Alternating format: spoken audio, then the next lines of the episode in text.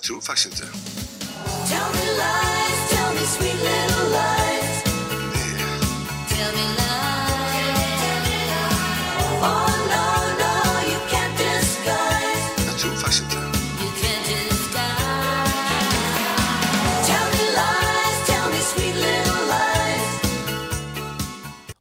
till dessa svängiga toner hälsar vi för första gången välkomna till Saker som inte har hänt-podden.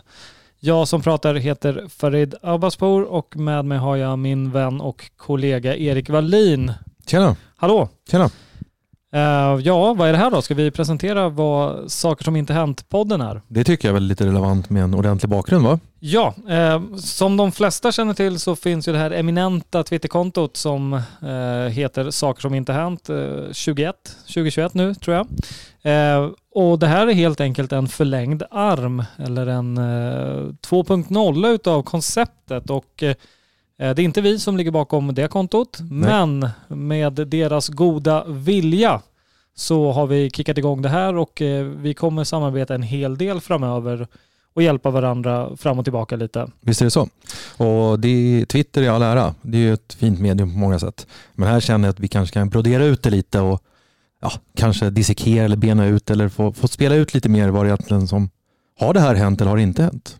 Exakt, här har, är vi inte begränsade på några få tecken utan här kan vi verkligen ta till våra... Det är så långt som stämbanden bär och så mycket research som vi kan göra på grejer. Exakt. Eh, vilka är vi då? Eh, lyckligtvis kommer inte det här handla så jättemycket om oss utan eh, det är mycket annat vi kommer gå igenom men en kort presentation. Eh, ja, mitt namn är Erik Wallin då. Eh, bor här i Stockholm, eh, jobbar inom IT-svängen, jobbat med sälj i princip hela mitt liv. Och där har man hört en och annan skarvning.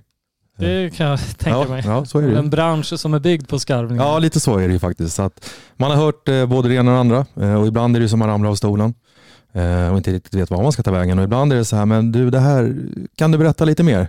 Om du förstår vad jag menar? Ja, absolut. Ja. absolut. Jag då, Farid heter jag och är inom ekonomisvängen, inom samordnings och garantisvängen kan man väl säga.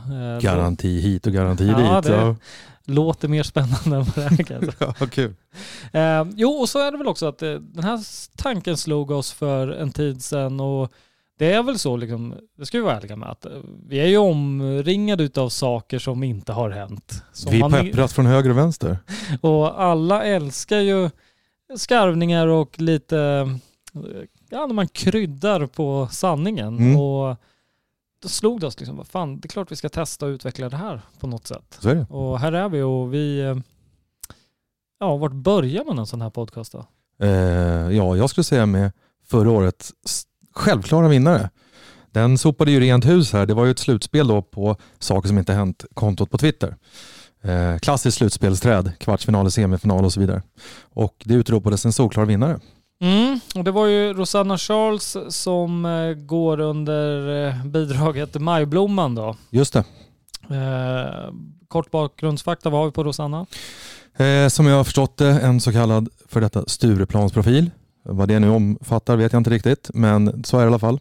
Och idag så driver hon då en agentur som först och främst då kastar folk till dokusåpor.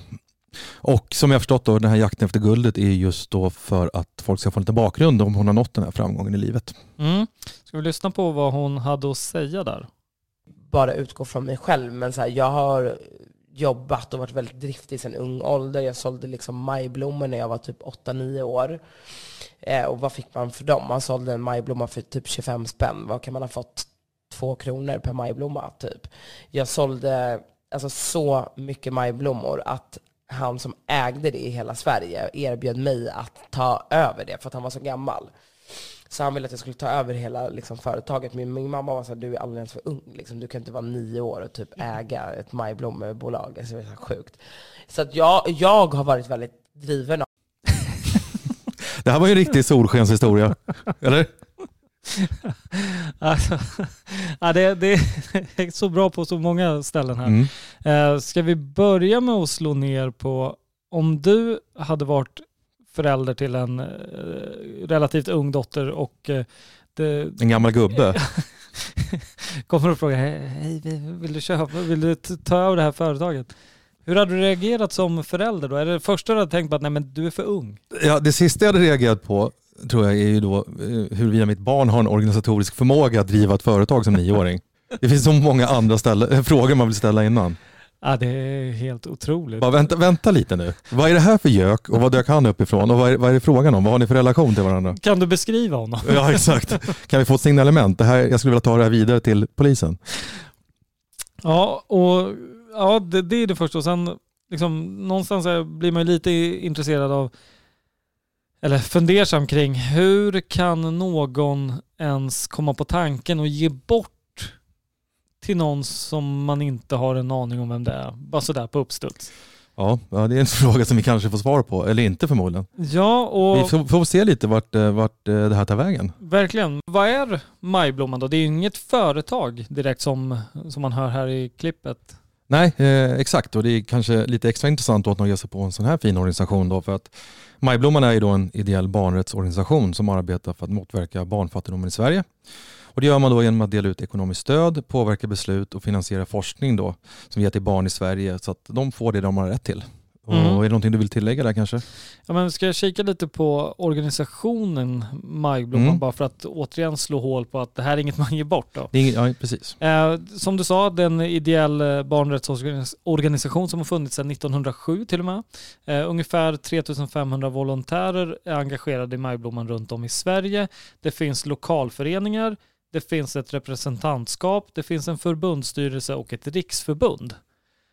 Och här hittar vi ju en intressant post som vi kommer komma lite närmare till. Majblomman har även en eh, högsta beskyddare. Mm. Är du nyfiken på vem det kan vara? Mycket nyfiken på den. Det är faktiskt ingen mindre än Hennes Majestät Drottningen. Jo, jag tackar. Hovet. Oh ja. Ja. Vad, ja, vad gör vi nu då tycker du? Eh, Ja, först och främst tycker jag att vi ska bena lite i det här, eh, den här organisationen och hur det är uppbyggt. Vi måste ju få lite svar. Mm. Är det här ens möjligt att man skulle kunna då komma, om vi påstår då, eller vi förutsätter att det här är sant då, att vi har den utgångspunkten. Är det möjligt att ett sån här överlåtelse skulle kunna ske av den här organisationen? Mm. Du, vi tar kontakt med Majblomman.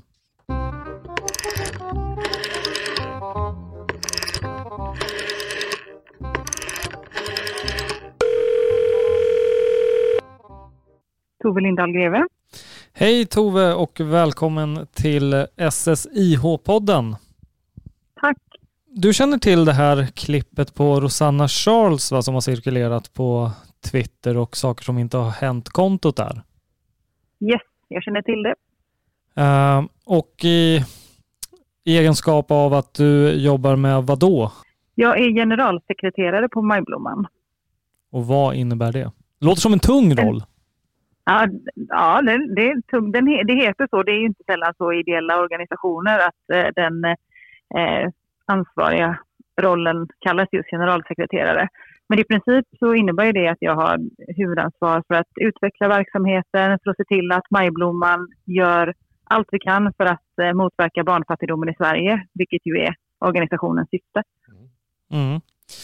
Och då då i egenskap av generalsekreterare, hur reagerar man när man hör man försöker tänka att det kanske har varit så att Rosanna har sålt majblommor i sin barndom och att någon under den tiden sa till henne att det här gör ju du på ett bra sätt.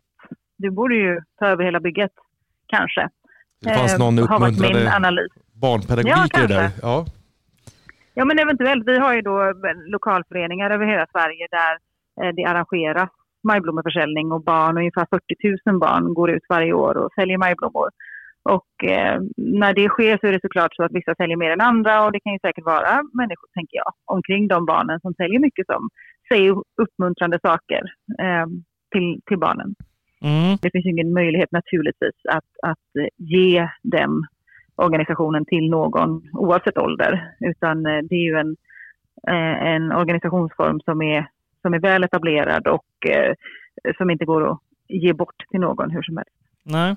Ehm, så det är ingenting som du viger stora delar av din arbetstid åt att eh, liksom se till så att säkerställa att det här inte sker i framtiden, att majblomman Nej. erbjuds.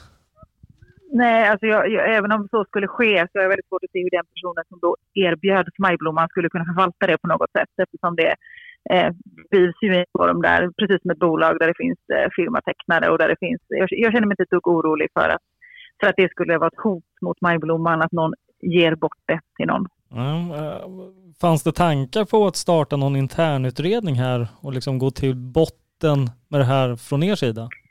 Nej, det har inte funnits några sådana tankar från vår sida. Nej. Och sen en annan grej som vi eh, fastnade för lite när vi eh, kastade oss över majblomman, det är ju att finns ju en speciell roll inom majblomman där hennes majestät drottningen figurerar som en hög, majblommans högsta beskyddare. Mm. Eh, Känner du till, för här, här kan man ju ändå tänka sig att så här, om, om någon, oavsett ålder, men kanske framför allt när det är någon väldigt ung, eh, som i det här fallet då, eh, enligt myten, blir erbjuden en sån här grej, borde det inte kicka in, aktiveras att den högsta beskyddaren ska bli involverad i det hela? Och då följdfrågan blir, känner du till om det här har hänt någon gång? Nej, jag känner inte till att det har hänt någon gång. Men du, vi vill avsluta med att eh, Majblomman är ju en väldigt bra grej och oavsett om du säljer för flera hundratusen och blir erbjuden en styrelsepost eller eh, vad som helst eller bara 300 kronor så är ju ändamålet otroligt viktigt och nyttigt. Ehm, hur gör man om man vill stötta Majblomman? Man kan stötta majblomman på en massa sätt. Om man är just en 9, 10, 11, 12-åring så kan man sälja majblommor. Det sker i eh, april varje år och det får man väl hemskt gärna göra. Då kan man gå in på vår hemsida och läsa mer om hur man gör det. Sen kan man bli månadsgivare. Man kan såklart köpa majblommor under april månad. Och eh, även andra sätt att stötta oss finns. Man kan ge gåvor året runt på Swish. Eh, majblomman.se är adressen och där kan man läsa om alla sätt att stötta oss för att motverka barnfattigdomen i Sverige som sagt. Bra slutord och tack Tove för att du tog dig tid. Verkligen, stort tack. Tack så hemskt mycket. Ha det bra. Hej! Hej. Hej!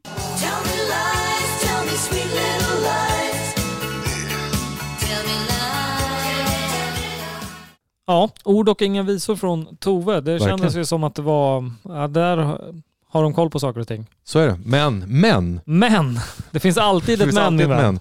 Ponera att någon skulle iscensätta en så fruktansvärt listig kupp. Mm.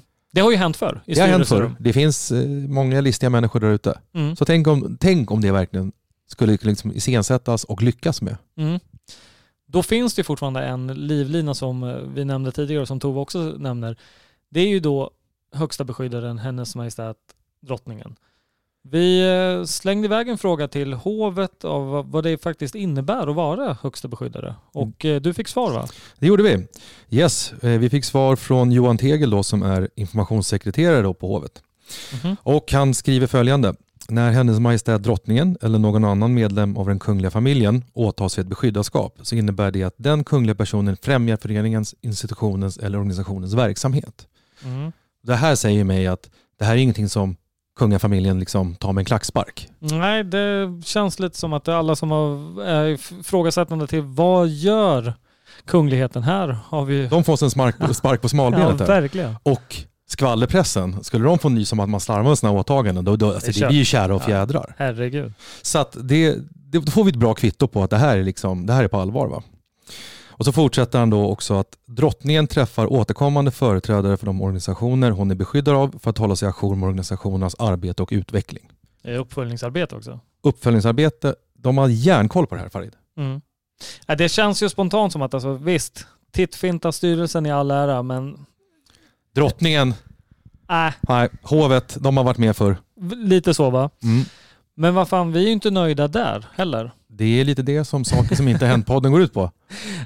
Det, det, Vi måste gräva och stöta och blöta allting. Och det är faktiskt väldigt roligt för vi eh, nöjde oss inte bara med Tove där utan vi tog även kontakt med ekonomichefen för Majblomman. Och eh, Mycket arbetsvänlig man. verkligen, Olle Huldén eh, gjorde ett hästjobb här. Han var nere och rotade i arkivet. Djupt ner i arkivet, långt ner i källaren. Tror de har sådana här schyssta snurrskåp Det är och sådana? 100 procent. Är det Ja. några som har det så är det Majblomman. Ja. Eh, för först hittade han ingenting. Sen kom vi på att 98-99, då var ju liksom den digitala eran var ju inte här riktigt ännu. Eh, Men efter mycket gediget grävande så fick vi tag på ett par tjocka årsredovisningar från den tiden. Och det är så jävla snyggt för det finns ett par bilder i årsberättelsen här som visar topp 5-säljarna varje år. Får ju träffa hennes, hennes majestät drottningen. Och de bilderna finns. Och Ja. namn. Och namn. Mm. Och det finns även namn på topp 10. Yes. Varken 98 eller 99 hittar vi tyvärr någon Rosanna. Mm. Jag hade det på känn. Det har lutat lite ditåt ändå, det måste vi säga. ja, det, ja. Eh, det var ju bra research. ja men det tycker jag och eh, någonstans landar vi väl i att saker som inte hänt-skalan, presentera den. 1. Det är väldigt troligt att saken har hänt. Mm. Medan 10, det är väldigt eh, sannolikt att saken inte har hänt. Just det, det är en lite annorlunda skala men man får rätta sig efter den. Exakt. Och eh, vad tycker vi att den här historien hamnar då på denna skala? Ja, så det här är ju en skala som vi kommer jobba med länge. Och även fast den här då, vi har fått ganska mycket kvitto på att det känns jäkligt lurigt det här. Jag säger en åtta. Ja, eh, jag är villig att skruva upp den här faktiskt. Jag tycker att vi är och snuddar på en tia Mm. och därmed en värdig vinnare från Twitterkontot. Jo, men så är det. det är, vi kanske har alla beståndsdelar på plats här. Ja, Så tar vi nya tag det här året och dissekerar och vänder på saker oavsett om vi får dem från Twitter eller LinkedIn eller andra kanaler. Så är det. Nej, vi, ger, vi ger en full pott. Full pott, stort grattis!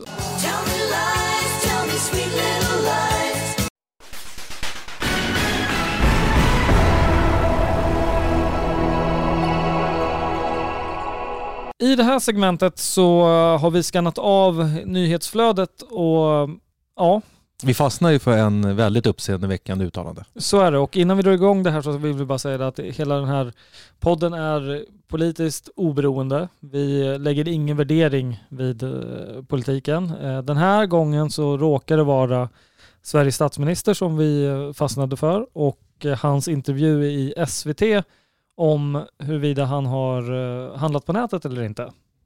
Ska vi lyssna lite på vad som sades?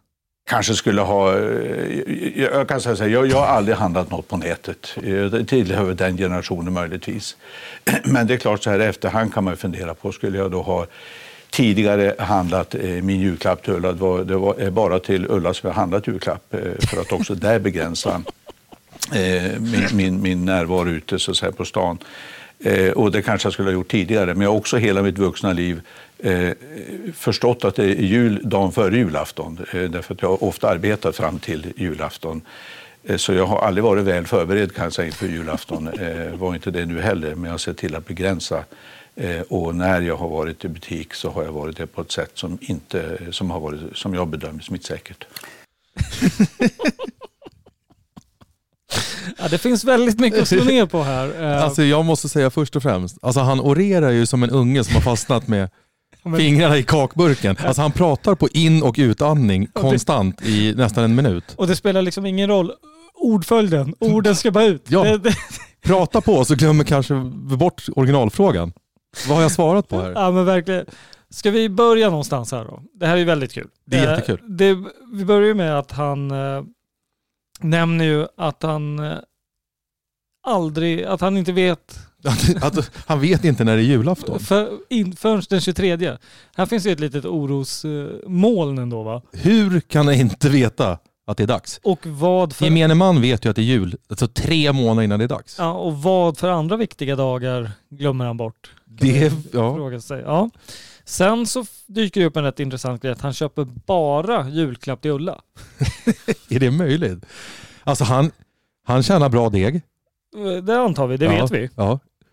Finns det inget syskonbarn eller någon annan i familjen som på jul, alltså barnens högtid, denna ljuva högtid, förtjänar en julklapp av självaste statsminister Stefan Löfven?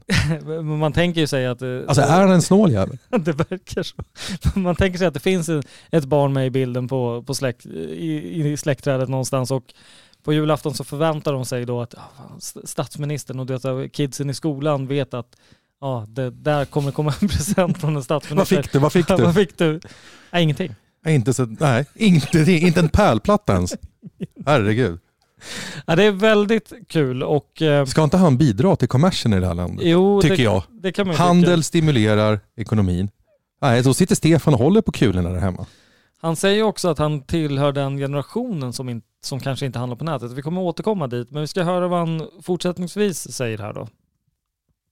Förstår du att du står ena dagen i tv och säger att man ska undvika den här typen av beteende och sen eh, syns du själv ute nästa dag. Eh, vad ger det för signaler? Nej, men det jag, säger, jag, jag kan förstå det, men det är ju inte så att... Eh, jag såg i något reportage i tv, då, då visar man, pratar om det här och visade bilder från ett köpcentrum som var ganska välbefolkat.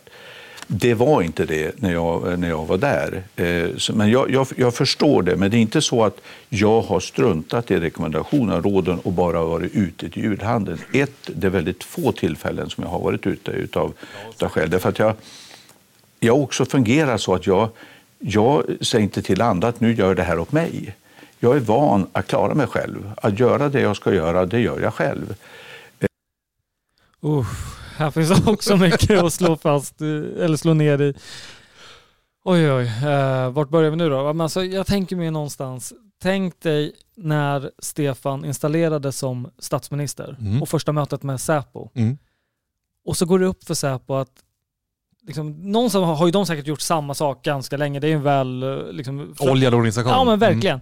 Och så bara, ah, vi måste kasta om lite här för vi har, vi har en statsminister som inte gör några ärenden över nätet. Nej, det, här, det här är också dessutom en gör det själv-gubbe.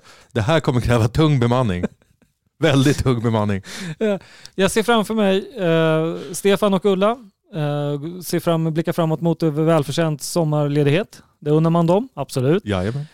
Ska då Säpo alltså spärra av från Odengatan bort till Gullmars för att Stefan och Ulla ska kliva ner på lokala tick, ticketbutiken och bläddra i liksom Rhodoskatalogen? Blue Village, det här ser fint ut. Och det kommer ta tid också. Man är ju sällan överens som par vart man vill åka, eller hur?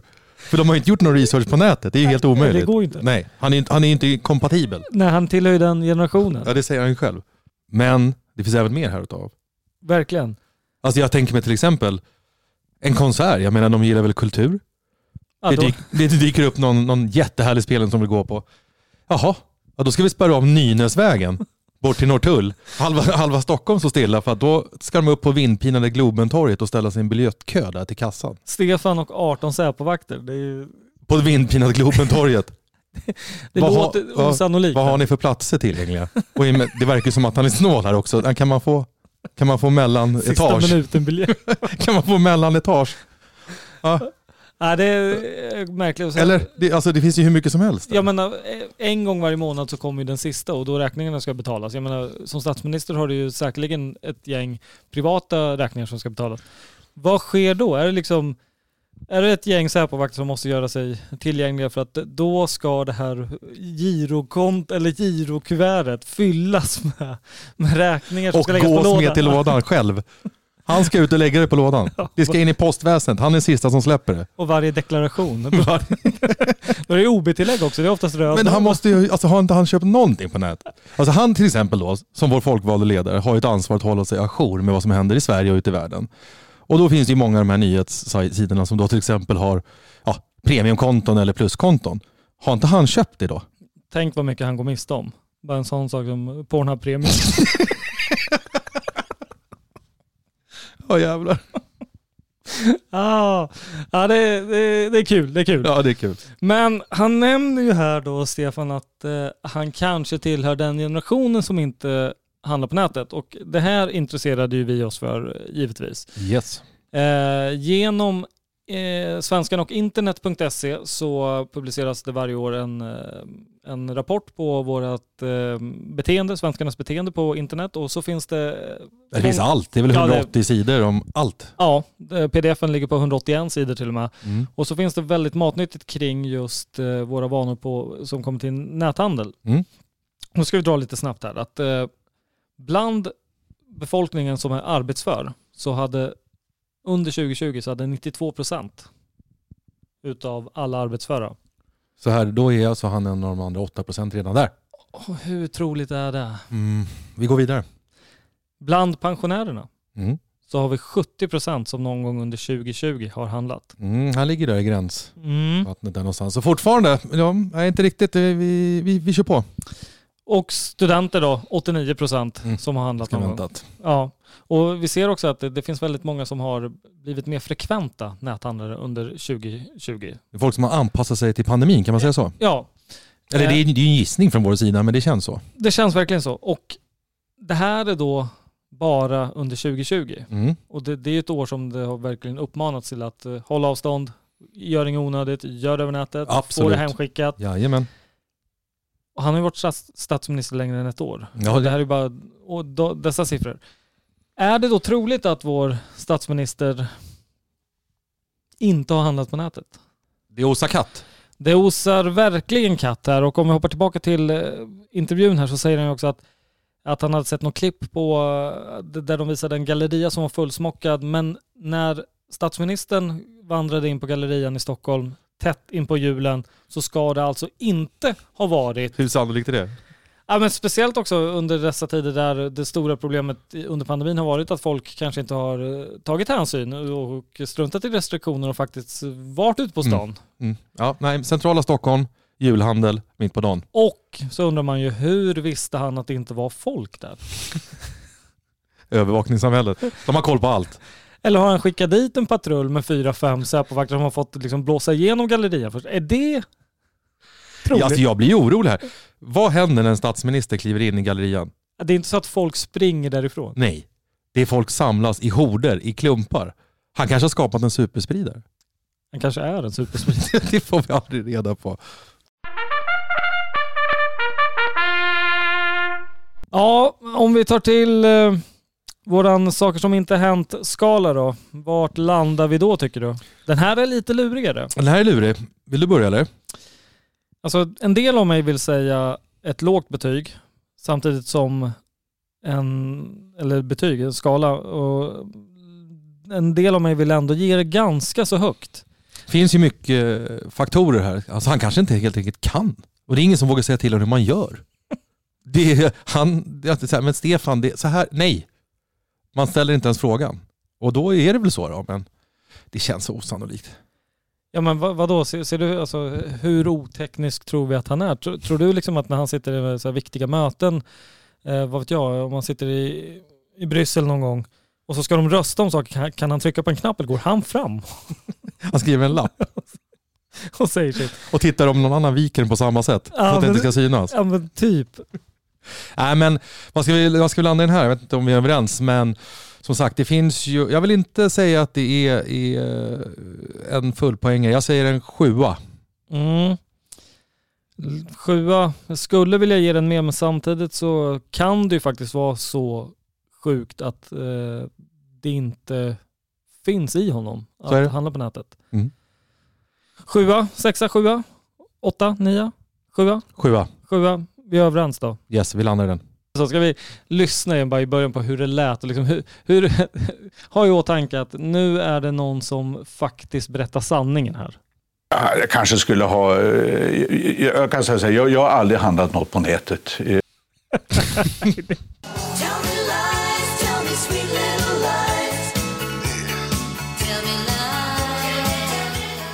Och det första avsnittet av Saker som inte hänt, eh, podden lider mot sitt slut. Eh, Hoppas ni har gillat det. Eh, Kom gärna med synpunkter. Ni kan nå oss på sociala medier där vi heter snabel SSIH podcast.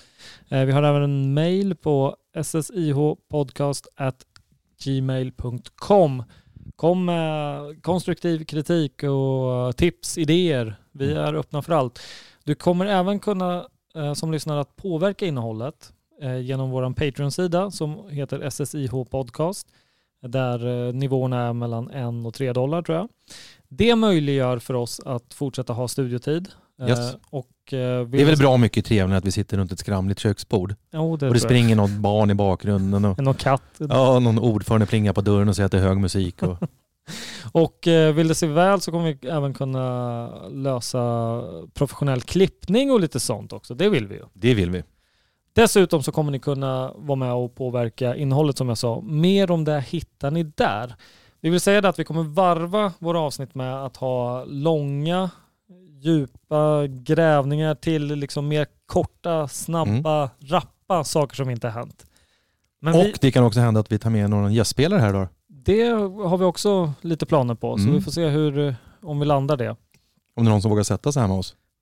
Det tror jag. Eh, hur som helst så vill vi i alla fall liksom slå ett slag för att vi är inte omöjliga och eh, att eh, ändra på oss och eh, ah, örat mot marken helt enkelt. Så Kom med feedback. hoppas ni gillar det här så ska vi nog eh, göra det här roligt och eh, långlivat. Yes, Tack! tack. Nej, nej. Jag tror faktiskt inte Tell me lies, tell me sweet little lies.